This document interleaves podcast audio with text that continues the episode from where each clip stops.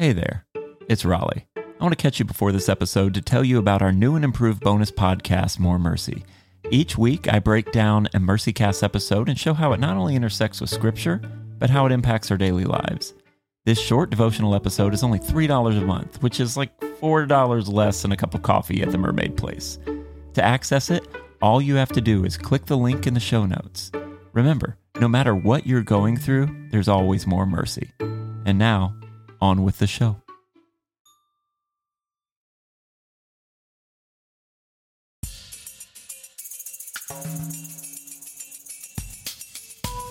Welcome to the MercyCast, where we're learning the art of compassion through the adversity of life. I'm your host, Raleigh Sadler. And you may not know this about me, but several years ago, I got my start in collegiate ministry. I was a college pastor at a historically black college and university in West Virginia, and it was there where I'll never forget one of the deans of the school, who was also a pastor, pulled me aside and said, You can proclaim the gospel.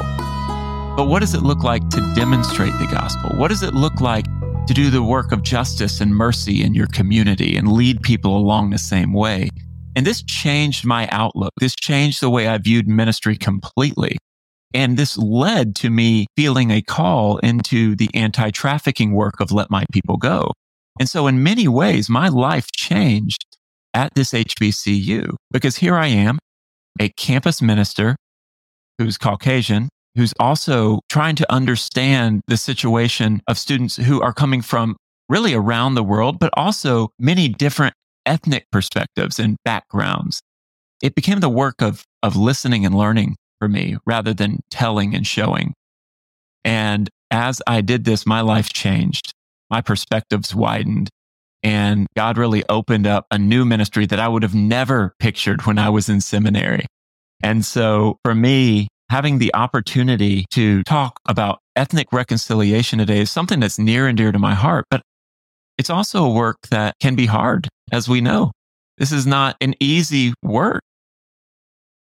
Jamaal was depleted between pursuing ethnic reconciliation in his church and the day to day complexities of leading a megachurch. He had to take a break. And so as he took a few steps back, he opened the book of Psalms and just really dove in, just started reading. And not only was the book of Psalms open, but his eyes were opened and something new was on its way. Today I'm joined by Jamaal Williams. He's the lead pastor of Sojourn Church Midtown in Louisville, Kentucky, and the president of the Harbor Network. He's also the co author of a new book, In Church as It Is in Heaven. Jamaal, welcome to the MercyCast. Hey, thanks for having me, brother. I'm glad to be here. So, I've known you a few years and I've always really just been encouraged by your heart and your passion for people because, you know, when when you're a pastor or you're leading anything, it's very easy to kind of lose sight of people. And that's one thing I feel like I've never seen in your life. You've always been focused on people, but you also have that focus on yourself. You know that there are times where you, I'm like, I need to take a step back. If I'm going to love somebody, I need to focus on me for about five minutes so I can get right. Is, is that, has that been your experience? Absolutely. Absolutely, man. That has been my experience. I'm an introvert by, by nature. Most people are surprised to hear that when they, as a result of just being around me, maybe in public. I love people. I do, man. I think that each person is just like a, a galaxy just to explore, right, right? right? People are so interesting to me and I can just like get lost in them and their ideas. But man, that's a withdrawal from me. So, uh, for as much time as I am with people, I need to probably spend two to three times by myself. And so even in looking at the ministry of Jesus, we see his rhythms of both work and engaging people, but also rest. Jesus wasn't doing 50 work weeks and then two weeks off. There was this rhythm of kind of rest, ritual, relationships where he was constantly, okay, I'm going to sit a few plays out here. Now I'm going to connect with some people. But I'm, I'm kind of like you. I would describe myself as a social introvert. Like I love That's people right. until I don't. That's right. That's right. until That's I right. don't. Yeah. Yeah. My wife, she teases me. She uh, tells me uh, and reminds me that I've got a word count for each day. So if we're at home and we know we're going to have a long night with friends, she'd be like, Hey man, don't use too many words. We don't want you to hit your word count too early. And you stop talking at this, at this event tonight. So.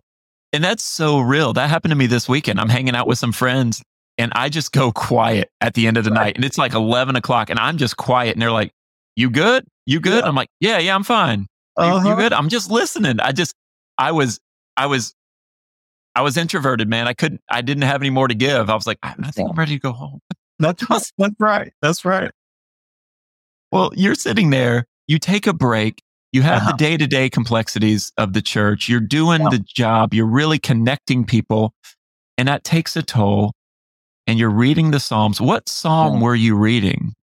Yeah, man, that's just, that's a great question. So this is a time in my life, 2018. I've been at this church for two years. Was previously pastoring a historic African American church.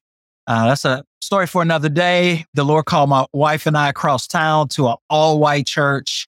And we come in, it's 2016, great year for ethnic reconciliation, right?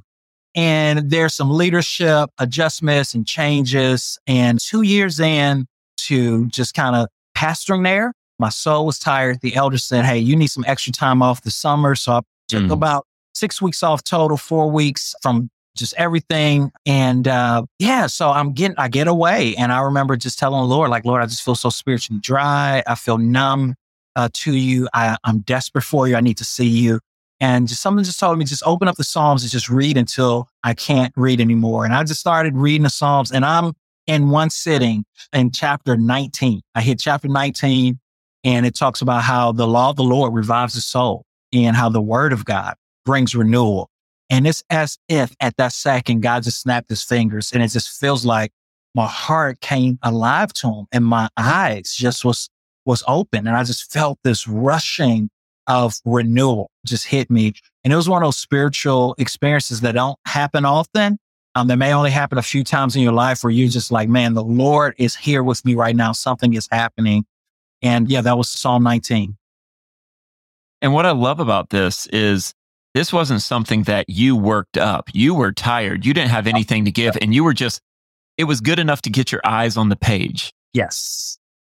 And then you hear yeah. revival you hear renewal and then yes. something it was was it like a a switch that was flipped? Like something just shifted? you know it was something it feels like a switch was flipped and just felt like the lord and this was i mean it was an hour and a half maybe two hours in of just sitting with the lord praying reading the whole psalm and i wasn't reading it to memorize or even to be meditative. I'm like i just need the word. I'm going to take in as much as i can. Probably the most i ever read in one sitting and then all of a sudden i get psalm 19 and it's just it's as if the Lord just said, okay, you know, as a deer pants for my soul, so my soul pants for you. It's like the Lord just said, okay, it's time for you to drink from the stream of living water. And the Lord just began to minister to me. And, and I remember calling a pastor who was an elder in my church. He's an older pastor. I call him my pastor, Pastor Brandon, uh, later on at night. And like, he had been praying for me that the Lord would just give me spiritual renewal. And I'm like, I don't know what happened today, but God met and everything about me feels different. I feel like I have more energy. I feel like my heart is warm towards him. I feel like the words of, of the Bible are just jumping off the page and I just desperately need it. And I think some people, when they think of pastors, they think of people who they've got it figured out. That's right.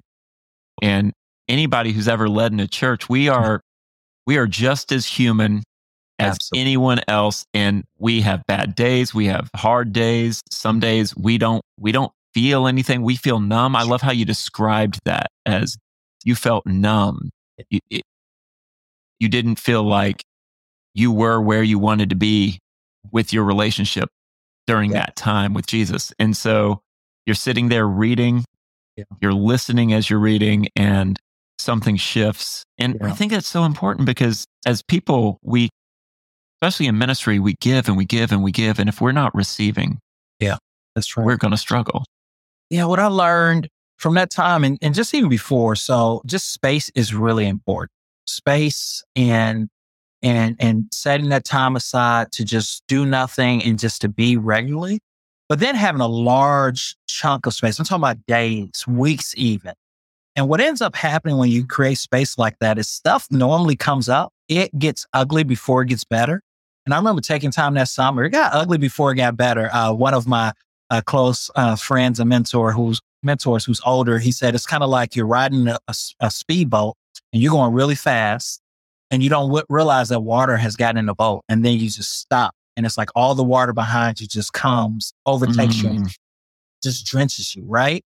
And that's kind of what getting space can feel like. You're going, you're going, you find, you come to a stop, and then all this stuff comes up that you maybe yeah. have not been attentive to or pressing down. Exactly. And, and so that first stage of getting away is often like that. But what I love is how the Lord had just graciously met me through the Psalms and through his word, just reminded me that he's there for me. He'll lead me beside still waters. He'll restore my soul. Right. And so you experience this restoration. Yes. And now you go back to church. Yeah. And how is it different? Man, it was amazing. So I remember going back to church, being excited to preach that Sunday. I mean, I was fired up. But even before I get to the pulpit, I'm just looking around. I'm like, man, this church is different. And I'm looking at my wife and I said that to him like, this, like our church has really grown. She's like, what are you talking about? I'm like, man, look at all the different ethnicities here. Look at all this. Look at all this. She's like, this has been, been here. And I had been going so hard for those two years and I took breaks and we were learning, especially in 2017 to take a Sabbath, you know, but leaving for six weeks and then stepping back into it, I got to really appreciate what God was doing and what God was building.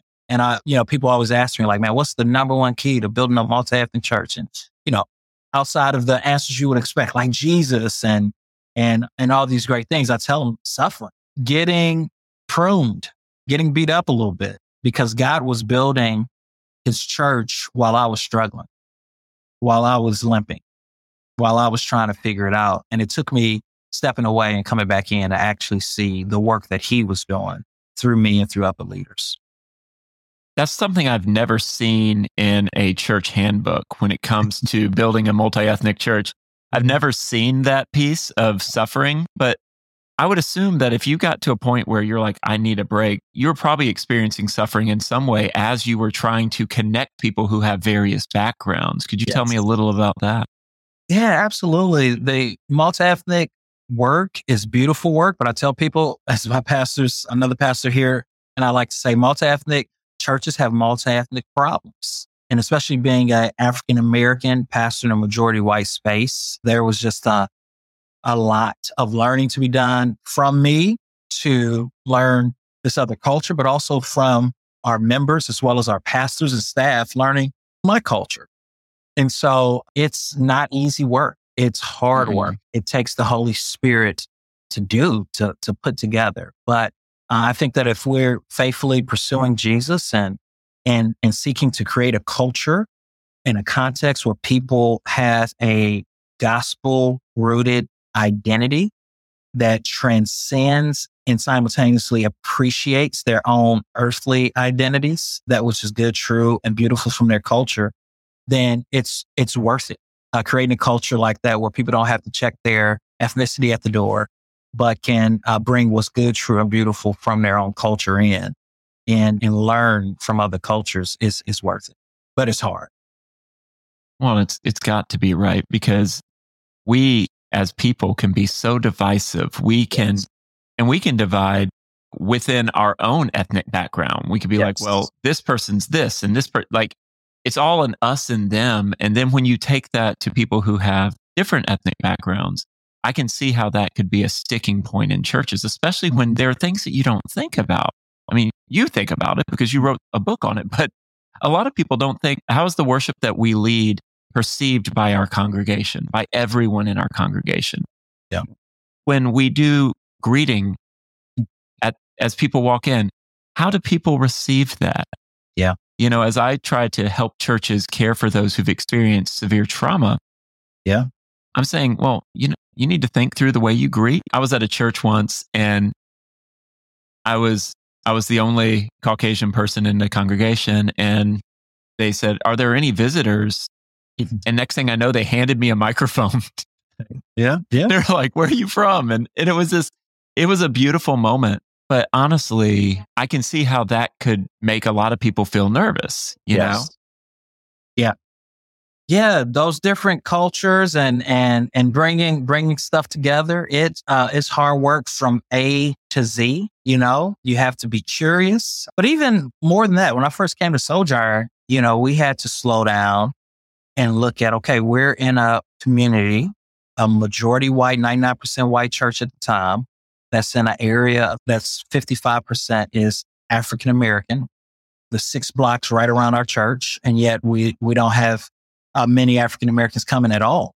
And so even before they step foot into the church, what would be a hindrance? And it's like, well, one, our name, this African American church vernacular, you don't hear many churches named Sojourn, uh, especially traditional African American black churches. Uh, two is our building.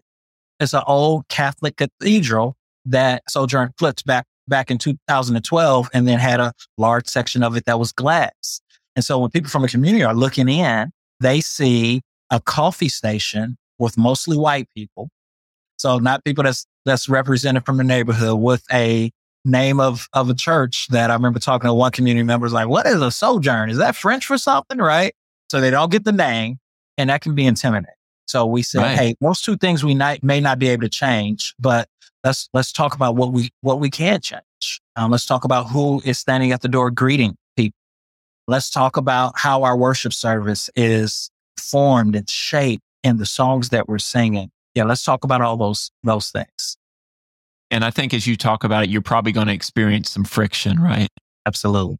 Yes, we, we experienced friction. It was a healthy friction. I think one of the things that was most helpful for us as a church, and we talk about this in the book, is we uh, ended up doing a, a qualitative study where we had two members of our church who were sociologists and for a living did qualitative studies. And we had them do a focus group with the minorities that were at our church or even had visited regularly. And we just tracked them down. We had a, a weekend where we spent time with them and we just got in their own words what they loved about Sojourn and what was challenging.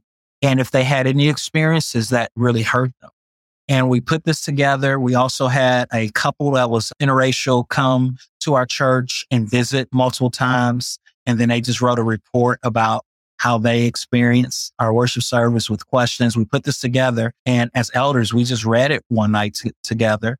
And a lot of our elders, most, the majority of them were white. All of them were white, except me and another brother who was Asian out of 20 of us just were heartbroken to read personal accounts of people who have visited, things that were said to them, people who had tried community groups and just felt hurt because of jokes that were made or nicknames that were given.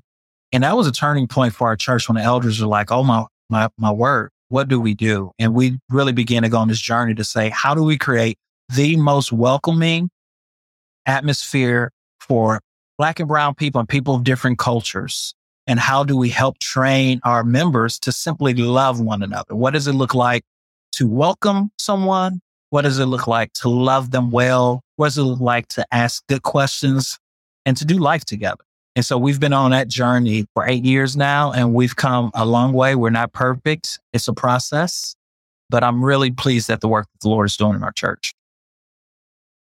Could you paint a picture kind of give an example of how it was before and maybe give an example of the same situation, but how it would work out now?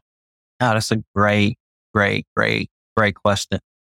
Yeah, I think before, I'll just use it before even going to a very specific, grainier example. I'll just use one that's common. Mm-hmm. I think before coming to Sojourn, you probably would have, you would have definitely been welcomed and yeah. uh, welcomed well. Sojourn is a, a, good church, faithful church. Yeah, but absolutely.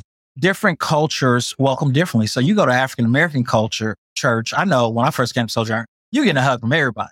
You know, it's just hey, you get that side hug, and it's just what's up. We're so glad you're here, and you just feel seen. That wasn't the culture of Sojourn. People weren't necessarily speaking, just saying hi, other than the passing of the peace, right? And so creating an atmosphere where it's like, hey, when you see someone, just slow down and acknowledge. Them. And I think me and others who have a culture where they're a little more uh, pursue people that just became affections. I think that's a regular part of our congregation. Uh, the other thing is just simply like with worship. You know, we believe in gospel centered doctrinal music, orthodox music. Sojourn has a history of that. But I think that you had to really be a part of a subculture, maybe to appreciate Sojourn's music. And it was extremely wordy. Every song was extremely wordy. I mean, my wife and I's first few Sundays as, as I'm the pastor, and I'm just like, by the time you preach, you're like, you heard four sermons just through the music. And yeah. I'm watching people from the community come and, and I'm thinking, you know, you have, you know, his grandmother who was maybe from the black church tradition who's checking out this new church in her community. And she is like having to read six different stanzas in one song, then the next song, where she's probably used to some song with some spiritual meat and substance, but where she can close her eyes at least during the uh, refrain and just sing something simple like "Tis so sweet to trust in Jesus," right? And so we had to say, okay, what does it look like to have balance in our worship, where it's both head and heart? And what does it look like to introduce things like the psalmist do? I think a psalm is a psalm 122, 136, where it's just repetitive, right? The step and over and over, David will say a refrain, let all of Israel say. And then he says, well, the steadfast love of the Lord, the steadfast love of the Lord. Over and over, they're repeating the same thing. And so just training our members, teaching them that just because something is different doesn't mean that it's wrong. And then teaching about African American worship and why some songs may be more repetitive and how it's not less than. But hey, grandma, when she goes home through the week and she's taking care of her, her kids and her grandkids, or, you know, stepping into a, a, a workload that is, is harder, right? She can recall that song that we just repeated those few verses over and over that were biblical and gospel centered. And she can pull on that song in the middle of the day and that keeps her. Whereas that one song that we just sung that had six stanzas and everyone was this deep Trinitarian reflection. It had chapters, you know. It had chapters to it, which has its place, right? Yeah, it does. So it does. Both and not either or. Right. I, I um, agree. I agree. Yeah. And so we just had to slow down and and and teach that and and and introduce songs like that. And that's just with music. That's just with passing of the peace or greeting one another. So it became a both and, not an either or. Not an either or. And some of it became even pictures that were hanging on our wall. It's like, okay, you're talking about having people from our community come and feel welcome. Well, let's look at the five pictures that people are looking at on our wall. And some of them was beautiful pictures that's historic and that tells the story of not only Sojourn, but maybe even of the parish that was there before. But if every picture on the wall is all white people in black and white photos smiling and there's no representation, that can be a barrier too. So you just have to think through things like that and, and make sure that you're thinking holistic. And it's exciting to see that your congregation is now being filled with people that are from the neighborhood. Would you agree with me? Like there's a lot of neighborhood influence now? Yeah, there's a good number. I mean, yeah. I think there's still barriers. Race is not the only uh, barrier. There's a class barrier, and that's mm-hmm. an area that we're really trying to grow in. Our neighborhood has changed a lot since 2016. 2016, the neighborhood was 55% African American. Um, it's now, I think, 43% African American. We do have other groups that have moved into our neighborhood and even into our church. So by God's grace, We've got a Latino ministry, a Hispanic ministry. We do live translation doing service now for our Hispanic brothers and sisters. We also have a live Korean translation is happening at the same time. We have been able to help plant a Congolese church. We had 12 Congolese persons who wanted a church in this neighborhood and, and they grew to almost 150 persons and now they're they're meeting at a different time. The Lord has done a, a neat work. We have 23 languages spoken in our church now, which is a lot more than we had in 2016. Wow. And wow. so it's a, a, beautiful, beautiful thing. We in 2016 had two out of maybe 24, 25 staff persons be people of color. Right now we're about 40%. And a lot of that has just been organic and just a part of us doing life together. And so now there's more representation. Yes. Absolutely. There's not just one person of a certain ethnic minority group on the staff, but yes. there's there's multiple people's perspectives are being heard, people are being challenged, people are dealing with the daily give and take of doing life together. Yes. It's a slow it's slow hard work and it's like I said, it's not perfect by any means, but man, the Lord is shaping up. And I think when I talk to people about this, one, It's really hard, especially as a black or brown person in a majority white space to do this. It's, it's a calling. So I think that it's definitely been a, a good, deep work here. A lot of things to consider, a lot of moving parts. And for churches that feel called and that are in neighborhoods and areas to, to be multi ethnic, I think that they should pursue that.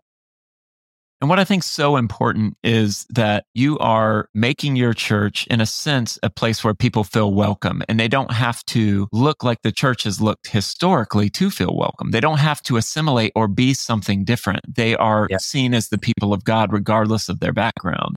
That's right. I think this is a beautiful thing. Yeah. Well, I appreciate that. And, and we're trying to want to do that while being biblically faithful and gospel centered and uh, holding on to our convictions as a church, orthodox and, and all the things that the Bible teaches while, while pressing in what made the early church different, right? The first three centuries for Christians in Rome was that they broke out of these affinity groups. They were a fellowship of difference in terms of ethnic and class. And I think, as John Stott says, when you have a, a church, a congregation that is diverse in both class and ethnicity, it, it demonstrates the, the gospel powerfully. And one thing I love about your church really standing up for truth in that neighborhood. I used to live in that neighborhood in 07.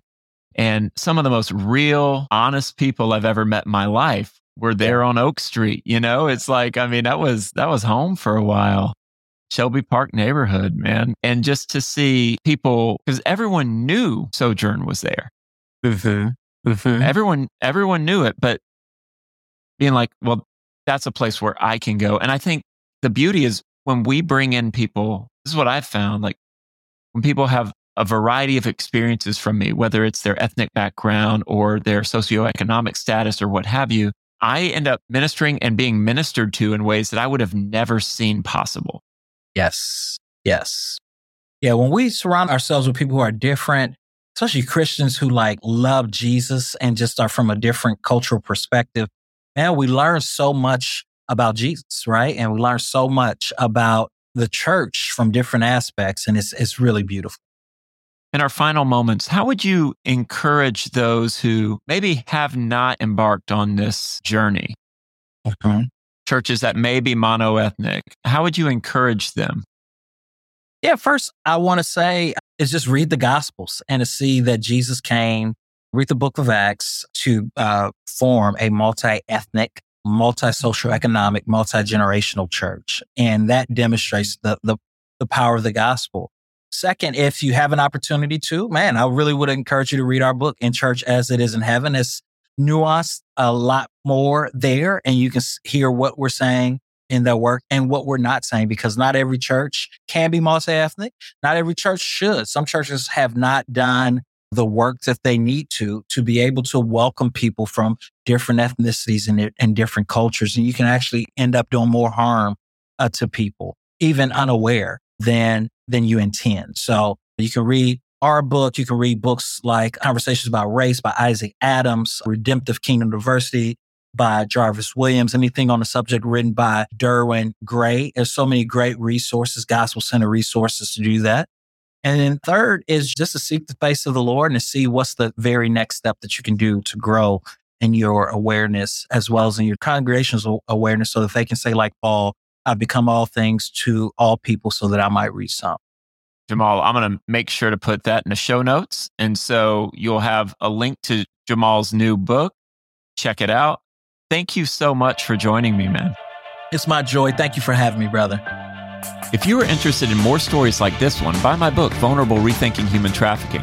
Also, if you want bonus content, you can click on the link in the show notes to access our new and improved weekly bonus podcast, More Mercy, where I dive deeper into each episode. Don't forget to hit that subscribe button and leave MercyCast a five star review. I want to hear from you. You can email me at info at mercycast.com. This podcast is brought to you by Let My People Go. To learn more about how you can love your most vulnerable neighbors through your own vulnerability, go to lmpg.org. Till next time, have mercy on yourselves and each other.